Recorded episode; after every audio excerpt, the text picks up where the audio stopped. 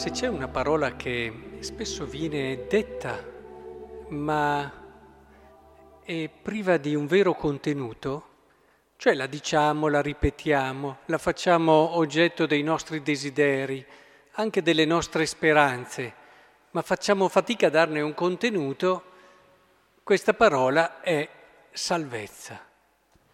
Tutti desideriamo la salvezza, tutti desideriamo eh, raggiungerla, ma se dovessimo metterci lì seriamente a dare un contenuto a questa salvezza, faremo un po' fatica, stiamo lì a riposarci, a stare bene, a, adesso la teologia poi ci parla di contemplare Dio per sempre, contemplare Dio e onestamente mettendoci lì facciamo fatica a, a dare contenuto a questa idea. Cosa vuol dire? Contempliamo Dio per tutta l'eternità.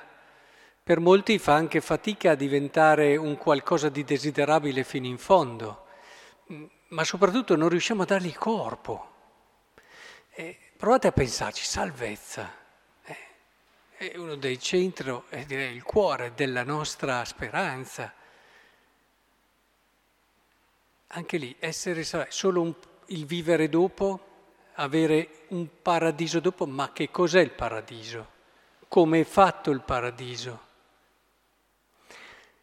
Al di là di racconti no, che ci parlano di un mondo surreale, tutto bello, tutto... però cerchiamo di dare contenuto e allora vorrei con voi oggi cercare di capire cosa vuol dire che Dio ha tanto amato il mondo da dare il figlio unigenito, perché chiunque crede in lui non vada perduto ma abbia la vita eterna.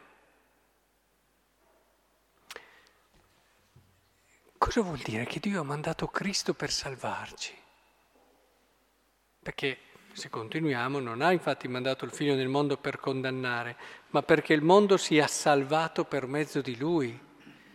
Cosa vuol dire? Non vuol dire che Cristo ha conquistato un qualche cosa quasi magico che poi dopo ci viene applicato grazie a Lui alla nostra vita. Un, una salvezza che esce da quello che è anche un po' l'ordine razionale, non è una salvezza evangelica. Dio ama l'umanità, Dio ama e si è incarnato, quindi è tutto dire. Dio anche in tutto quello che fa rispetta l'umanità e anche la sua razionalità, poi la supera, ma la rispetta anche. E la salvezza è quindi in linea con quello che noi umanamente possiamo comprendere, pur superandolo. E, e allora dobbiamo pensare che Cristo ci ha salvato perché ci ha dato l'opportunità di trovare quel pieno compimento di significato nella nostra vita. Cioè salvezza vuol dire che io come uomo ho la possibilità, seguendo Cristo, di dare un contenuto e un significato alla mia vita unico, meraviglioso, pieno, compiuto.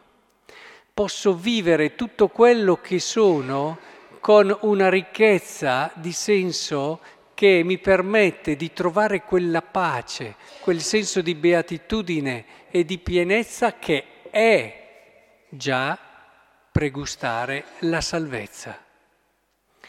E a volte si pensa che, no, non so se avete fatto caso, facciamo un esempio, prima lettura, questi qui sono stati incarcerati, arriva questo angelo, li fa uscire.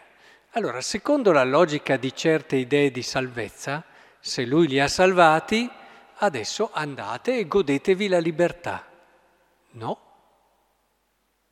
No. Dice, uscite e andate nel Tempio a predicare. Un po' diverso.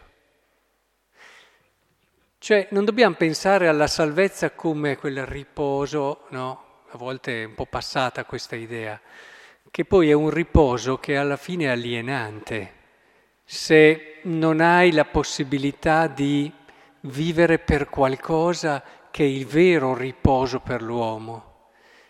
Il dare significato, anche il perderti perché credi in qualcosa, perché vivi per qualcosa, è il vero riposo dell'uomo.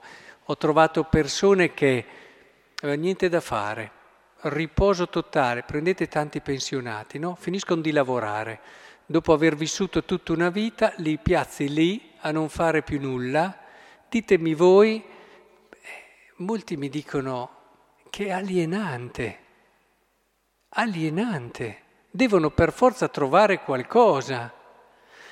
Ora, poi dopo uno si distrae in mille modi se volete, però e questo è un esempio che un po' ha dei limiti, ma per farvi capire. Il concetto è questo qui, cioè riuscire a capire che il riposo di cui si parla, anche del paradiso, non sarà un riposo dove non facciamo niente, sarà un riposo nel senso più profondo, esistenziale, sarà un riposo dove noi potremo continuare a, a dare significato e alla presenza di Dio daremo il significato perfetto che qui sulla terra riusciamo a fare solo in modo imperfetto e parziale. In questo eh, il paradiso sarà un qualcosa di più e il compimento, ma sempre in linea con quello che viviamo adesso. Quindi quando i santi hanno vissuto la loro vita non si sono mica tanto riposati, però hanno detto in tanti modi che non avrebbero mai cambiato la loro vita e che la ritenevano quanto di più bello e di vero ci sia stato, anche se si sono fatti delle notti in preghiera, anche se hanno vissuto una vita mortificata, anche se hanno dato la stessa vita. Ma perché? Perché è questo la salvezza, avere quel qualcosa di vero per cui vivere nell'amore e riuscire proprio grazie all'amore a dare contenuto e significato pieno ad ogni minuto e ad ogni istante della nostra esistenza. Questa è la salvezza in chiave di relazione, chiaramente, perché l'amore lo puoi vivere solo in una chiave di relazione ed è proprio lì, in questo meraviglioso uscire da se stessi e darsi giorno dopo giorno, che noi tocchiamo con mano la salvezza. Ora, in questo credo che sia importante che il Signore ci aiuti in questo tempo di Pasqua dove riflettiamo tanto sulla speranza cristiana, ci chiediamo appunto, e ce lo siamo chiesti in questi giorni, ma che cosa speriamo? È, è molto importante che cerchiamo di dare un contenuto alla salvezza, che è uno dei punti chiave della nostra speranza. Cerchiamo di riflettere su questo e allora invece di metterci ad aspettare chissà che cosa, cominciamo. Abbiamo Cristo, abbiamo Lui, abbiamo la sua verità, abbiamo il suo amore, Lui è la via. Seguiamolo in tutto quello che ci ha mostrato nel Vangelo. Lasciamo che il Vangelo formi, trasformi e, e dia sempre più spessore alle nostre giornate e allora ci renderemo conto che, anzi diciamo meglio, impareremo a dare contenuto, e quel contenuto che tante volte è assente, e profondità all'idea che abbiamo di salvezza. E allora lo direte anche voi, adesso comincio a capire cos'è salvezza, perché ci sono dentro.